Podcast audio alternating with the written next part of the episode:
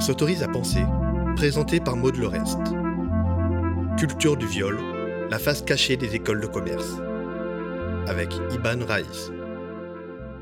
Viol, des agressions sexuelles, une misogynie décomplexée et couverte par l'administration et la direction, c'est le quotidien de nombreuses étudiantes dans les grandes écoles de commerce françaises que sont HEC, les SEC et l'EDEC.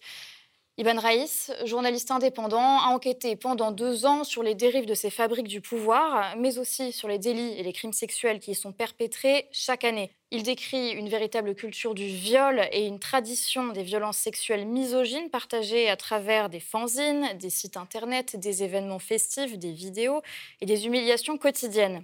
Pour les victimes, dénoncer ces violences est impossible. La direction couvre et protège les agresseurs, quitte à les laisser obtenir des postes d'influence au sein des principales associations étudiantes. Et personne dans ces écoles n'est réellement formé à accueillir la parole des femmes victimes. Ces écoles de commerce, elles forment aussi les patrons du CAC 40, les acteurs du conseil, de la banque et de l'assurance de demain. Elles influencent également nos politiques. Actuellement, 46 députés sont diplômés d'une grande école de commerce et 8 ministres et secrétaires d'État du gouvernement Castex sont passés par leur banc. Iban Reis, bonjour. Bonjour Maud. Merci d'avoir accepté cette invitation pour le média. Retour aux médias. Bah oui. Vous venez de publier aux éditions Robert Laffont La fabrique des élites des rails. Alors, pendant deux ans, vous avez enquêté sur les SEC, HEC et les DEC. À la base, c'était une enquête pour Mediapart. Vous en avez finalement fait un livre. Ce que vous analysez, c'est une véritable culture du silence autour de ces violences dans ces trois grandes écoles françaises. Vous commencez par parler des week-ends d'intégration. Alors, qu'est-ce qu'ils ont de spécial, ces fameux week-ends d'intégration? Bah, Si vous voulez, c'est euh, le premier moment dans lequel la promotion, euh, les promotions vont se retrouver et avoir un, souvenir commun.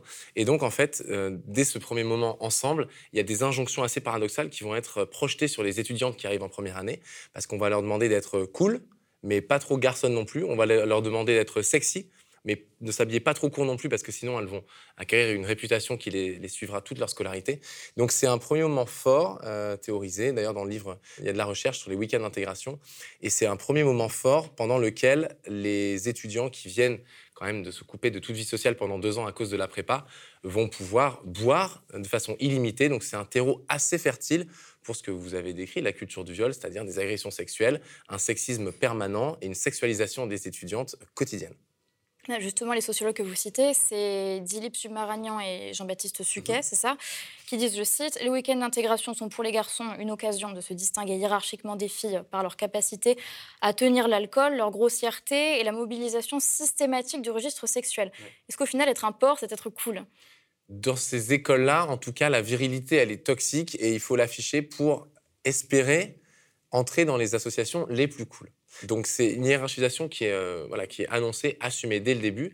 Et on voit que ce phénomène-là, si on, si on refuse tous ces euh, dictates en fait, de coolitude, on va vite être euh, catalogué nobod. Donc pour ceux qui nous regardent, nobod, ça vient de l'anglais nobody, qui veut dire personne. Et on va devenir un espèce de paria et on n'aura pas de vie sociale pendant toutes ces années campus. Donc euh, le week-end d'intégration, c'est vraiment là que tout commence et que les étudiantes, en fait, en tout cas mes sources, et j'en ai, beaucoup, j'ai parlé à plusieurs centaines d'étudiantes, elles sont dans un espèce de tourbillon d'euphorie, de, d'alcool illimité, de fêtes, de soirées incessantes.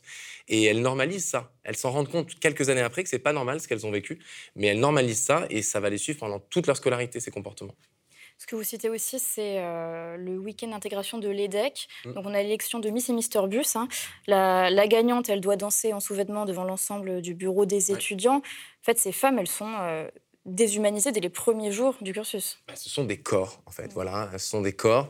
On a une soirée en commun entre les trois écoles qui s'appelle euh, Ladies First à l'EDEC, au bonheur des putes à l'ESSEC et au bonheur des oulettes à HEC, qui est une soirée assez flippante. C'est la définition de la culture du viol, c'est-à-dire que seules les étudiantes sont admises jusqu'à 23 heures on leur donne alcool illimité, et ensuite les garçons arrivent. Et certaines sources me disent, et c'est le terme, c'est la viande saoule en fait qui est sur le dance floor parce qu'on leur a donné tout l'alcool qu'elles voulaient. Les barmen sont souvent des garçons en plus.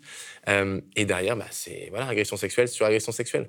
Mais pour revenir sur le week-end euh, d'intégration de l'EDEC, honnêtement, des trois écoles, et j'ai beaucoup bossé sur ces trois écoles-là, elles sont toutes différentes. Elles ont des choses qui sont systémiques et elles ont des grosses, grandes similarités. Mais l'EDEC, c'est celle qui se rapproche le plus des traditions un peu toxiques euh, qu'on voit dans les teen movies américains. vous savez, les fraternités, Kappa, Epsilon, Gamma, etc. Il faut pas remettre en question tout ça. C'est un esprit de corps qui est très très sévère. Si je me souviens bien, pendant le way de l'EDEC, euh, on demande dans le bus d'embrasser un poisson mort pour montrer un peu que voilà, on met son cerveau de côté et, euh, et on va suivre tout ce que les deuxièmes années nous demandent en fait. Sachant que les traitements euh, pour les filles et les garçons, ils sont différenciés, c'est-à-dire que c'est aux filles qu'on dit de faire attention. Mhm. Est-ce que ça, c'est une philosophie un peu globale et commune à ces écoles-là? Oui, c'est une très bonne remarque. En fait, ce qu'on voit après avoir enquêté pendant deux ans sur ces sujets, c'est que c'est pas aux violeurs ou agresseurs sexuels de changer leur comportement et d'être éduqués, c'est aux étudiantes de faire attention. De faire attention comment elles s'habillent, comment elles boivent, avec qui elles sortent. Ça, je suis content que vous m'en parliez parce qu'à l'ESSEC, ils ont encore une politique qui s'appelle euh, des mesures d'éloignement. Euh, donc je rappelle un peu ce que c'est. En bref, si demain vous êtes étudiante à l'ESSEC et vous êtes agressée ou violée, on va pas tout de suite euh, s'occuper du cas du violeur ou de l'agresseur. On va juste faire en sorte que normalement, ça n'arrive jamais, vous ne vous croisiez pas sur le campus mais c'est pas possible. C'est-à-dire que vous devez envoyer des mails au BDE quand vous voulez sortir en soirée pour s'assurer que le, votre agresseur présumé ne soit pas là. Vous pouvez pas vous rendre à certaines heures à la cantine parce qu'il sera peut-être là. Et en théorie, ça marche pas. J'ai des étudiantes qui me racontent euh, dans le livre que bah, elles ont croisé en fait leur agresseur, leur violeur, alors que l'administration ne s'occupe pas de leur cas personnel. Elle va juste s'occuper de faire en sorte qu'ils se croisent à peu près pas. Donc oui, c'est global. Tout à l'heure, vous parliez justement de la soirée euh, au bonheur des Oulettes. Donc ça, ça se passe au Zinc. C'est le bar de HEC. C'était, C'était, oui, oui, euh, en 2020, je crois. Euh, oui, l'été dernier. Et, donc justement, le Zinc, c'est une association étudiante. C'est géré par des étudiants. Et c'était, pardon. et les étudiantes n'avaient pas le droit de, ou alors peut-être une. Il y en a une. Ouais, justement, vous pouvez m'expliquer un ben peu. Ouais, c'est donc c'est faut se rappeler qu'il y a une hiérarchie des associations. On l'a dit, à HEC, donc le Zinc a été dissous il y a une autre association qui a pris un autre bar. Mais à l'époque où il était encore actif, il a régné pendant, sur, des, promotions pendant plusieurs années. Quasiment pas de membres féminines, pour la simple et bonne raison que les membres du Zinc sont généralement des membres du club de foot et du club de rugby, euh, qui sont très influents sur le campus. La seule qui était à peu près tolérée, c'est la maman du Zinc, et la maman du zinc, encore, elle a des obligations. Elle n'a pas le droit d'avoir une relation sexuelle ou amoureuse avec l'un des membres du zinc. Et euh, elle est un peu là pour s'occuper euh, bah, des étudiants qui ont trop bu, ou qu'il faut ramener, ou qu'il faut raccompagner. Encore une fois, c'est le sexisme, il est même pas ancré, c'est qu'il est dans l'ADN de ces écoles-là et que euh, petit à petit, les digues cèdent. Les écoles de commerce, c'est encore une digue qui doit céder, c'est en train d'arriver, mais on voit que c'est que la peur médiatique qui fait que ces directions commencent à imaginer qu'elles peuvent bouger. Justement, comment et pourquoi est-ce qu'il a fermé euh, ce bar, le Zinc? Alors, il a fermé pour plusieurs raisons. Parce qu'il se passait des drôles, de choses dedans, parce que beaucoup d'alcool était distribué, pas forcément dans les règles de l'art. Il s'est passé plusieurs accidents euh, que je relate pas dans le livre parce que c'est encore en, cours. Il y a des choses très graves qui se sont passées. Donc, à un moment, l'administration a dit allez, on fait table rase du passé, on va ouvrir un autre bar. Et d'après mes informations et mes sources, ça se passe mieux depuis. Mais c'est un, un, bar dans lequel les étudiants internationaux, par exemple, et ils sont nombreux à HEC, ne pouvaient pas aller commander une bière, puisqu'ils n'étaient pas tolérés, ils n'étaient pas bod, ils n'étaient pas cool. Donc on leur renversait euh, une bière sur la tête, par exemple, quand euh, ils venaient commander au bar. Vous preniez des réflexions, euh, si vous étiez à une table et que c'était réservé pour le rugby club ou le club de foot. C'est vraiment les, ce qu'on voit dans les teen movies américains, des espèces de, capitaines d'équipe de foot avec le C sur la veste et qui, qui sont des bullies, qui sont des, des bisuteurs. C'est vraiment ce qui se passe dans ces écoles-là. Et si on en revient à cette soirée, au bonheur des Oulettes, même dans les mails qui étaient reçus par les étudiants de promo de cette soirée-là, c'était complètement décomplexé que c'était un appel à, l'agression sexuelle au moins. Bah, il y a un acrostiche, euh, donc on faut lire un mot sur deux, achetez le livre, du coup vous pourrez lire. Euh, c'est un mot sur deux, euh, c'est le premier mot de la ligne sur deux. Et en fait, bah, c'est la, culture du viol. C'est, je crois, nous, nous verserons dans vos gorges des nectars, etc. On vous mangera. Enfin, c'est des images très violentes chambres. Nous viendrons dans, dans, vos chambres. Enfin, c'est oui, c'est carrément, euh, on planifie presque un viol en fait. Hein. Et cette soirée-là, elle s'arrête non pas parce que la direction se dit c'est plus possible, elle s'arrête parce qu'il y a une pression de la part d'un groupe d'étudiantes hyper déterminées qui met la direction au pied du mur. Ce que j'entends souvent, c'est que ces choses-là n'ont plus cours. Vraiment, c'est ce qu'on mon livre est sorti jeudi, c'est ce que j'entends. Alors un, c'est faux. Euh, ces choses-là ont encore cours. Quand elles n'ont plus cours, c'est pas parce que les directions ont pris le taureau par les cornes, mais c'est parce que les étudiantes ou parce que la pression médiatique a fait qu'il fallait s'arrêter. Et la troisième chose, c'est que le bonheur des oulettes, ça s'est fini en 2018, mais imaginez le, nombre de promotions qui ont promu ce genre de pratique. Elles sont aujourd'hui aux manettes. Elles arrivent dans des grands fonds d'investissement, en conseil, comme vous le disiez, en banque, parfois dans des cabinets ministériels. Et ça prépare un monde du travail très flippant, en vrai. Qui a baigné dans la culture du viol pendant des années, toutes les études supérieures. À l'ESSEC, c'est peu ou prou la même chose. On a un bar qui s'appelle le Foyce, mm. encore un bar étudiant. Il y a cette soirée qui s'appelle Au Bonheur des Putes. Oui, il n'y a même plus de métaphore. Et voilà, euh, ça avait cours jusque l'année dernière, si je ne m'abuse. Euh, Bonheur des Putes, non, c'est peut-être un peu plus ancien. Je pense que c'est 2018 ça s'arrête. Est-ce que vous pourriez nous parler de la tradition du Big Buck? Qu'est-ce que c'est?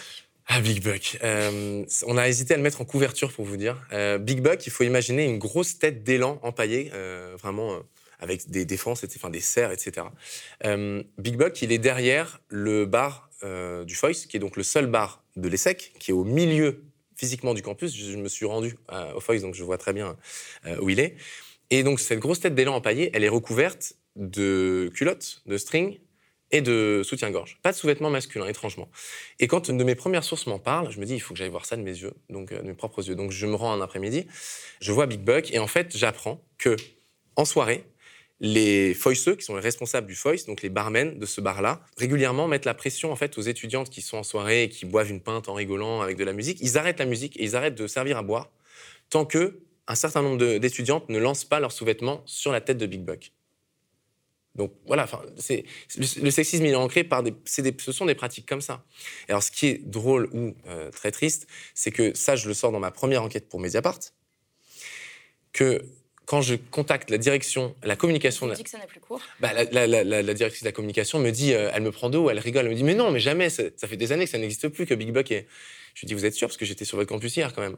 Donc j'envoie une photo de Big Buck avec euh, tous les sous-vêtements et elle va vérifier. Et en effet, ça avait encore cours. Et donc elle m'envoie une photo de Big Buck qui est nu. Et voilà, enfin, je veux dire, c'est du poker menteur en fait avec ces écoles. Quand vous en, savez beaucoup, euh, elles vont pas répondre. Et quand vous essayez de voir ce qu'elles savent, là aussi, elles serpentent, c'est c'est pas clair. Et quand on sort même du cadre des soirées, il y a des associations qui sont censées avoir a priori aucun lien avec des soirées, mais qui se révèlent hyper problématique aussi pour les femmes. C'est le cas de l'Agora à l'IDEC, qui est euh, l'association de débat, qui organise des mmh. débats. Leurs membres, ils ont été filmés en train de chanter, ou plutôt hurler, et DSK, c'est mon papa, Nafissatou est une salope. Et euh, c'est de notoriété publique. Avant chaque open bar, ils vont se prosterner devant le Carlton de Lille, là où DSK organisait des parties fines. Le viol, c'est un sujet de blague récurrent dans ces écoles-là? Ah oui, c'est dans les champs d'associations, les champs de supporters, c'est dans, euh, parfois dans les, dans les mails euh, pour promouvoir une soirée. Donc c'est une ombre, en fait, qui plane sur les écoles et sur la vie des étudiantes. Et c'est lourd à porter quand on est une étudiante de se dire qu'on va devoir euh, peut-être faire attention avec qui on sort, comment on est habillé. Euh, si on rentre un peu tard sur le campus, c'est quand même très très compliqué. Ces soirées-là, vraiment, encore une fois, j'ai du mal à me dire que les directions n'étaient pas au courant. Euh, si on, reparle de bizutage, la descente au lac, qui est donc une tradition à HEC, ça se passe sous les bâtiments de la direction de la communication et de la direction. Et pourtant, ce n'est pas une pratique qui est arrêtée. C'est tout un, un, ensemble de dominos qu'il faut faire tomber pour que les étudiantes, tout simplement, elles se sentent bien dans des campus euh, qui sont censés être euh, protecteurs Sachant que bon, c'est commun aux trois écoles que vous avez, euh, sur lesquelles vous avez enquêté. À HEC, il y a l'association vidéo qui s'appelle Vidécom, mmh. qui filme bon, les meilleurs moments des soirées, ce qu'ils appellent les meilleurs moments. Et ensuite, il y a un film qui est passé devant l'amphi. En 2017, une fille que vous appelez Anna dans le mhm. livre, donc son nom a été changé, on voit un énorme zoom sur sa poitrine assorti d'un logo d'un site pornographique. Anna, elle a décidé de prévenir l'administration. Qu'est-ce qui s'est passé pour elle et qu'est-ce qui s'est passé pour les responsables de cette vidéo-là? Alors, ils ont été, dans mon souvenir, euh, convoqués. On leur a dit que c'était pas bien, vraiment, que attention, prochaine fois. Et derrière, je crois, enfin, certaines de mes sources me disent que la direction maintenant regarde un petit peu le montage avant que ça soit diffusé. Mais euh, il s'est rien passé de grave pour eux, puisque de toute façon, c'est tellement normalisé la sexualisation des étudiantes que euh, bah, c'était une blague de plus. Sauf qu'elle, bah, du coup, euh, elle avait encore du mal à m'en parler quelques années après. Encore une fois, c'est une réputation, ce sont des stigmates qu'on porte pendant toutes ces années campus, voire après. Dans mon enquête Mediapart, je rappelle quand même qu'il y a une étudiante qui était la pute du mois dans le magazine qui s'appelle EDEC, enfin EDH, qui est un jeu de mots avec mot de tête et, euh, les decks. C'est euh, des rédacteurs anonymes qui l'élisent plus du mois, sauf qu'elle, en fait, elle traîne cette réputation même après sa diplomation. Elle se retrouve à euh, un mariage un jour, quelques années après, et certaines personnes qu'elle ne connaissait pas lui rappellent qu'elle était plus du mois de tel mois de telle année. Et puis ce sont des petits mondes, donc en fait, étant donné qu'ils vont se retrouver pendant leur, leur carrière, ensuite, ce sont des, réputations qu'on traîne. Ça pèsera sur leur réseau professionnel et sur les opportunités qu'elles pourront ou non avoir dans la vie pro. Bien sûr. Et pour revenir sur l'Agora, maintenant que ça me revient, il faut regarder. Moi, j'ai fait un calcul, c'est très simple. Il y a la liste des intervenants. C'est une association euh, d'art oratoire. Donc, il euh, faut regarder la liste des invités qu'ils ont depuis 2013. Tout simplement, sept fois plus d'hommes que de femmes. Et aucune femme racisée. Aucune femme racisée en sept ans. Et quand vous allez sur le site euh, internet, bah, c'est l'ouverture d'esprit, c'est euh, les nouveaux horizons qui sont promus. Donc, euh, il faut toujours aller gratter un petit peu parce qu'il y, a une grande différence entre les, grands budgets de communication que ces écoles mettent en place et la vérité. Quelque chose qui va peut-être vous intéresser, Maud, et que j'ai pas mis dans le livre. Il y a six mois, à peu près, l'EDEC a refait son identité sonore. C'est-à-dire que c'est un jingle comme. Ils ont choisi pour ça une boîte euh, fondée par d'anciens étudiants EDEC qui fait les jingles de la SNCF, entre autres, et de grandes marques ils ont sûrement pour ça probablement payé des dizaines de milliers d'euros, parce que c'est cher, l'identité sonore. Et de l'autre côté, moi j'ai des sources qui me disent on propose de faire des séminaires euh, pour prévenir les violences sexuelles, pour former le personnel comme les étudiants dans l'école, et on me dit que c'est trop cher.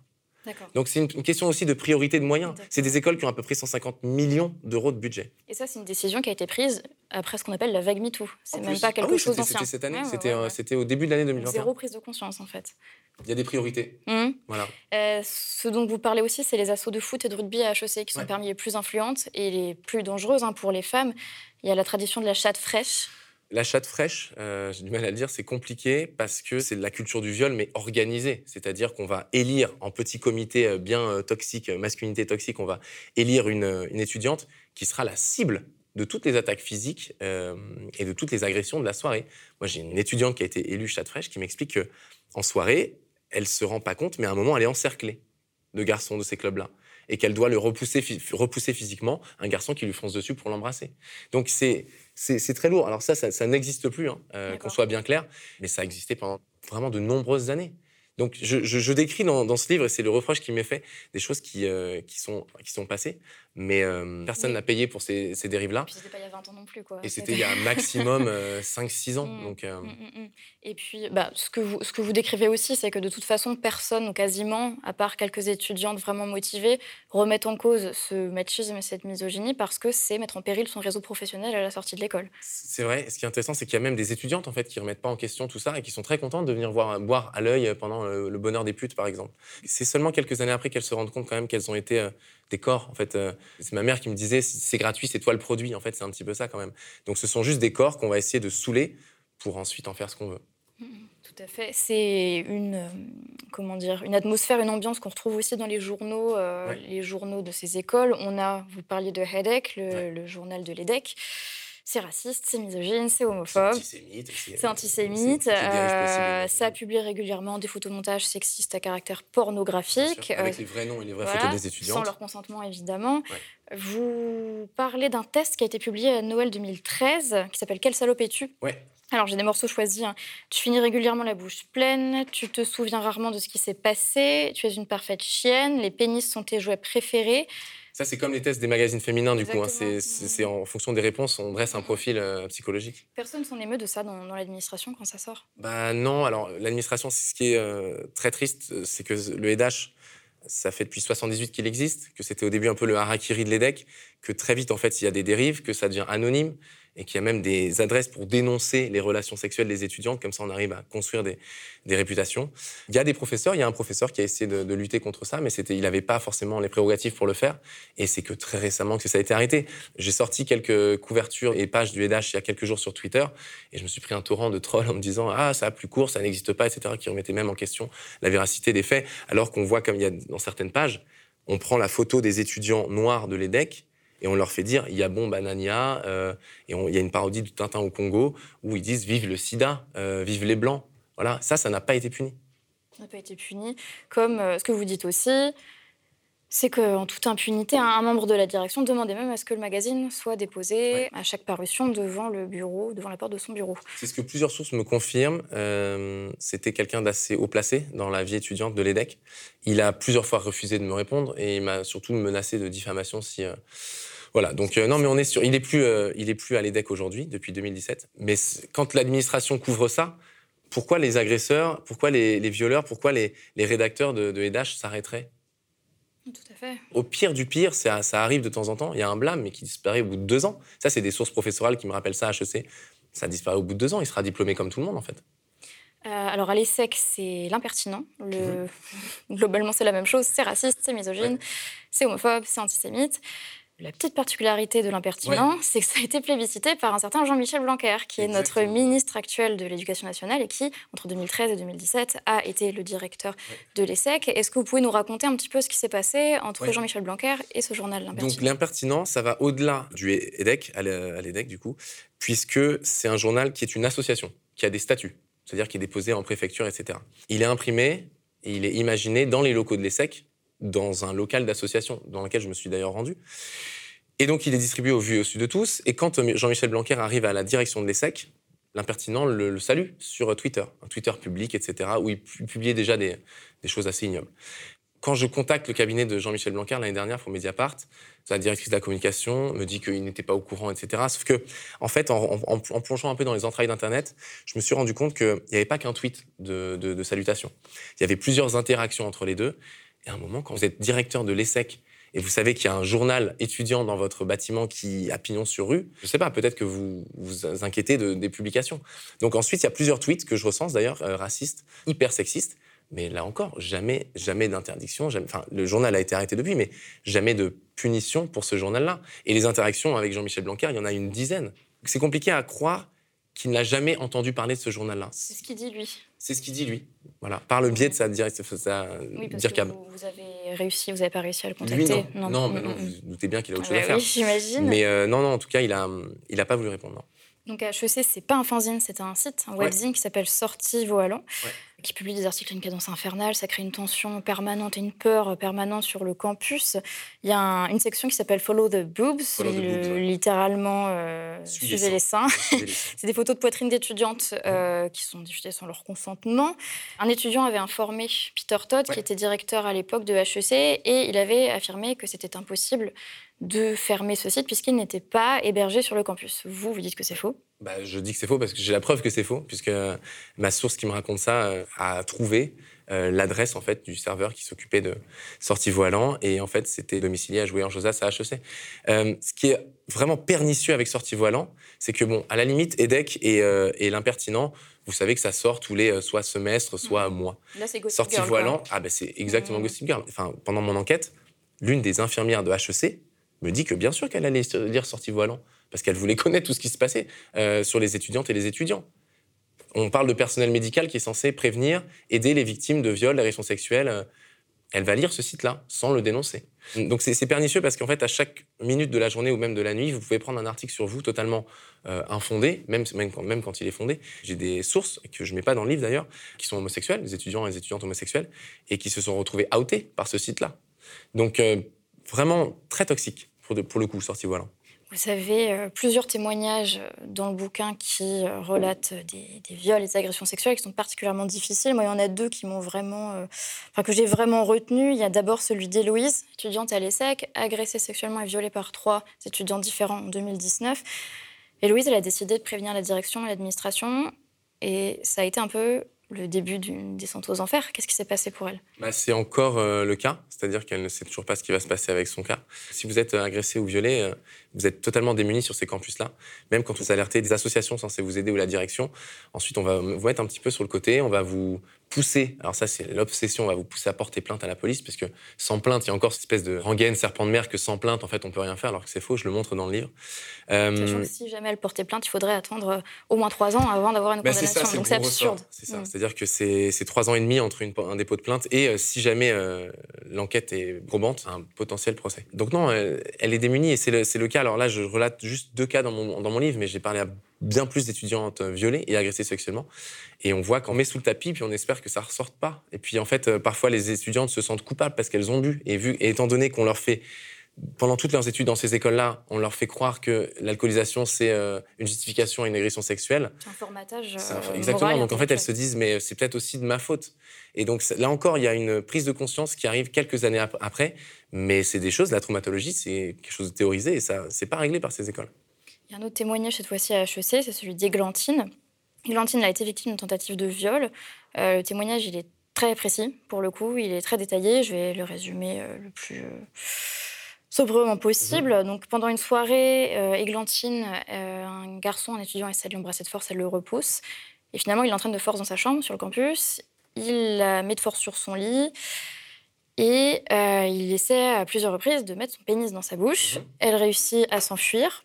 Et ensuite, elle, euh, elle décide d'alerter l'école. Ouais. Euh, ça s'est pas du tout passé comme elle pensait que ça allait se passer. Bah non, parce que, euh, alors certes, l'école, euh, au début, lui dit euh, on va t'accompagner, on va te fournir des moyens juridiques, etc. Mais l'école attendait quelque chose qui est. c'est dégoûtant. L'école attendait une condamnation juridique, judiciaire, pardon, de, de l'étudiant. De- du présumé agresseur sexuel. Donc en fait, c'est pas possible étant donné que bah, ça mettra au moins 3 ans et demi, 4 ans. Ils le Et savent que, très bien. et ils le savent très bien. Et de toute façon, il sera diplômé, il aura commencé sa carrière. Donc ça n'aura aucune conséquence pour lui dans l'école, simplement. Simplement. Et aujourd'hui, Églantine, vous savez comment elle va? Oui, c'est compliqué en fait, parce que c'est des choses qui n'ont pas été réglées sur le moment. Ça fait un moment que je n'ai pas parlé, mais quand on s'est parlé, elle était euh, très déçue du comportement de son école, qui ne l'avait pas informé qu'elle pouvait faire appel et qu'elle pouvait, qu'elle pouvait un petit peu euh, continuer la procédure. Donc non, mais encore une fois, HEC avait, avait vraiment compté, avait tout misé sur le fait qu'elle se fatiguerait en fait, et qu'elle ne continuerait pas à, à essayer d'obtenir réparation. Sachant que là, on parle d'Églantine, mais des Églantines, j'imagine qu'il y en a euh, Énormément. énormément. énormément, qui veulent, qui m'ont confié des témoignages que j'ai pas forcément recensés, mais qui m'ont aidé à comprendre le contexte. Euh, Bien sûr, il y en a, il y en a tous les jours. Et pourtant, le 10 décembre dernier, Éloïc Perrache, qui est maintenant le directeur d'HEC, il posait fièrement en photo sur Facebook avec une pancarte HEC signe l'initiative Stop E, Stop au sexisme ordinaire en entreprise. Est-ce que vous avez réussi à le contacter? Alors lui non, puisque euh, tout passe par la direction de la communication à HEC, qui euh, m'envoie balader régulièrement, puisque pour quatre pages Word de questions très précises, je reçois deux lignes de réponse ou trois lignes de réponse qui me disent euh, on vous répondra pas sur tel point, sur tel point. C'est compliqué d'avoir un vrai dialogue avec ces écoles-là. J'ai pas pu parler à un directeur directement, puisque euh, alors j'imagine bien qu'ils me parlent à travers leur directrice de la communication, mais, euh, mais c'est compliqué d'avoir un vrai sentiment de leur part. Alors pour revenir sur la signature, c'est bien de signer. C'est super de signer des initiatives. Et je pense qu'on pourrait faire un palmarès. Euh, Il y en a énormément. C'est des dizaines de, chartes d'associations qui, qui sont signées. Mais derrière, il y a quoi? Ce sont des coquilles vides, en fait. C'est ce que je montre dans le livre. Mm, mm. Vous, vous dites d'ailleurs que HEC n'a jamais pu vous préciser quelle était la procédure à suivre pour les victimes de viols et d'agressions sexuelles. Par contre, quand HEC a su que votre livre allait paraître, euh, alors là, c'est la crise, c'est la panique. Euh, vous parlez d'un mail euh, confidentiel que vous avez pu consulter, envoyé le 7 janvier dernier par cette personne à la directrice de la communication qui s'appelle Joséphine Joséphine Haquet. Elle dit, je cite, Le fait qu'un livre paraisse au printemps sur le sujet nous incite à nous mobiliser de manière très intense. Est-ce que vous pensez que peut-être, de manière assez absurde, ça va être une façon d'améliorer les choses dans cette école-là? Bah, en fait, moi, je suis partagé. Je pense que parfois, je suis un petit peu cynique, mais parce que j'ai enquêté. euh, donc, je sais vraiment la réalité des choses. Mais j'ai aussi de l'espoir que les choses changent dans ces écoles. Ce mail-là, il fait peur parce qu'en en fait, c'est de l'opportunisme pur et dur. Euh, on est quelques semaines avant la sortie de mon livre.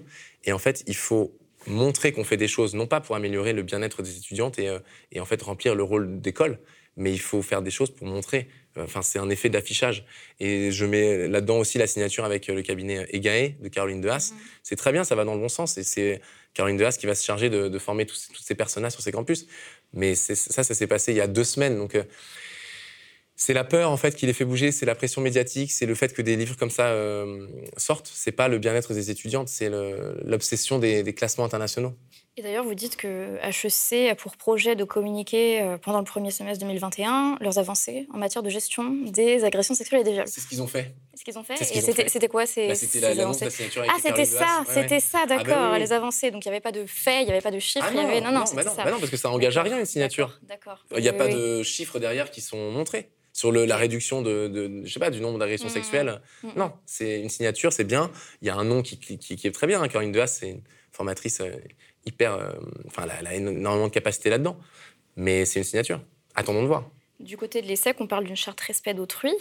Euh, le petit problème, c'est que cette charte, elle n'est pas intégrée au règlement intérieur. Donc c'est très bien d'avoir une charte respect d'autrui, mais ce qui se passe quand c'est pas intégré au règlement, c'est qu'on peut sanctionner personne, puisque l'étudiant potentiellement sanctionné pourrait très bien se retourner contre l'école. Euh, comment est-ce que l'ESSEC justifie ça, ce dispositif-là Bah, c'est un joli twist en fait. C'est comme si je vous faisais signer un papier mais que c'était pas obligatoire. Donc en gros, euh, cette charte, tous les étudiants la reçoivent et la signent. Sauf que derrière, en fait, bah, ils peuvent faire ce qu'ils veulent puisqu'elle n'est pas dans le règlement intérieur. L'ESSEC me justifie ça. À l'époque, Viviane de Beaufort, qui était euh, la responsable égalité femmes-hommes et donc celle qui chapeautait un peu tous ces dispositifs vides euh, à l'ESSEC, m'explique que si c'est obligatoire, si c'est rendu obligatoire par euh, l'intégration au règlement intérieur, elle, elle s'affole parce qu'elle se dit ça va augmenter le nombre de procédures, etc. Mais c'est exactement ce qu'on veut, en fait. Et c'est ce que m'explique euh, euh, la spécialiste des violences sexistes et sexuelles, Isabelle Henkens. Elle me l'explique très bien. Elle me dit le premier signe qui montre qu'un protocole marche dans une école ou dans un, une administration, c'est que le, le nombre de cas monte en flèche, en fait.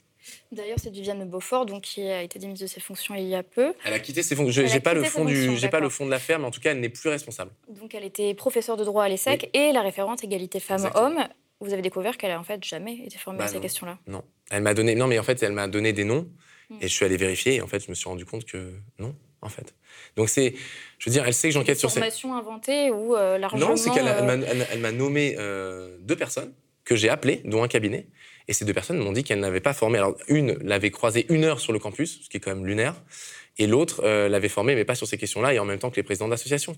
Donc, encore une fois, c'est un, un, jeu de poker menteur. Mais c'est triste parce que ce sont des sujets. On prépare quand même les générations, il faut se le dire. Ces écoles-là, elles préparent les générations des gens qui vont être aux manettes, en fait, euh, de grandes entreprises, mais aussi euh, d'institutions, d'écoles. Et c'est un terreau fertile à beaucoup de dérives, en fait, qui est préparé là. Justement, il y a une étudiante de l'ESSEC euh, qui résume très très bien tout ça, la culture du viol et comment ça affecte les femmes dans ces grandes écoles de commerce. Elle dit être victime de violences sexistes et sexuelles à l'ESSEC actuellement, c'est être soumise à un deuxième processus de violence à cause de la procédure actuelle, avec des personnes non formées qui ont des propos déplacés, culpabilisants et irrespectueux. Est-ce que vous diriez que depuis ce qu'on appelle assez vulgairement la vague MeToo, les étudiants sont en train de prendre conscience de ça? Oui, oui, clairement. Euh, on voit une évolution dans les... Dans les mentalités, c'est une bonne chose. Je pense que beaucoup de garçons qui, qui étaient vraiment euh, qui avait une virilité très toxique et qui euh, s'affirmait euh, par le fait de coucher avec des étudiantes ou d'agresser des étudiantes en soirée, se rendre compte de choses. Donc je pense qu'on va vers le mieux, mais ça prend du temps. C'est-à-dire qu'une signature, ça suffit pas. On va voir sur plusieurs promotions comment ça va se passer.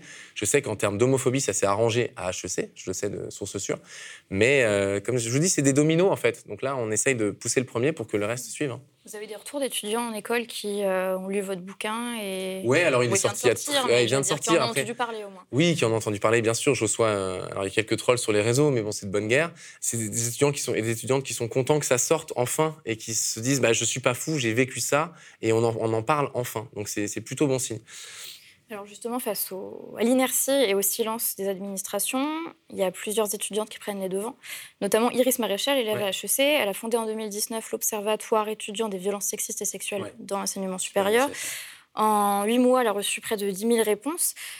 Bon, les résultats, ils sont quand même assez choquants. Presque un étudiant sur cinq ne connaît pas la différence entre une agression sexuelle et un viol. Une étudiante sur dix déclare avoir été victime de violences sexuelles pendant son cursus euh, supérieur. C'est énorme hein, quand on y pense. Et euh, une sur vingt de viols. Une sur 10, c'est des promotions de 400, ça veut dire 40 euh, ans quand même. Hein. C'est énorme. Ok. Et ces chiffres, ils vous choquent, mais est-ce qu'ils vous étonnent? Non, ils ne m'étonnent pas. Euh, ils m'étonnent pas, mais je pense que des initiatives comme celle d'Iris et de créer cet observatoire, et Dieu sait qu'elle a eu beaucoup de problèmes à le créer parce que certaines personnes lui ont mis des bâtons dans les roues parce que c'est pas bien pris au niveau des administrations.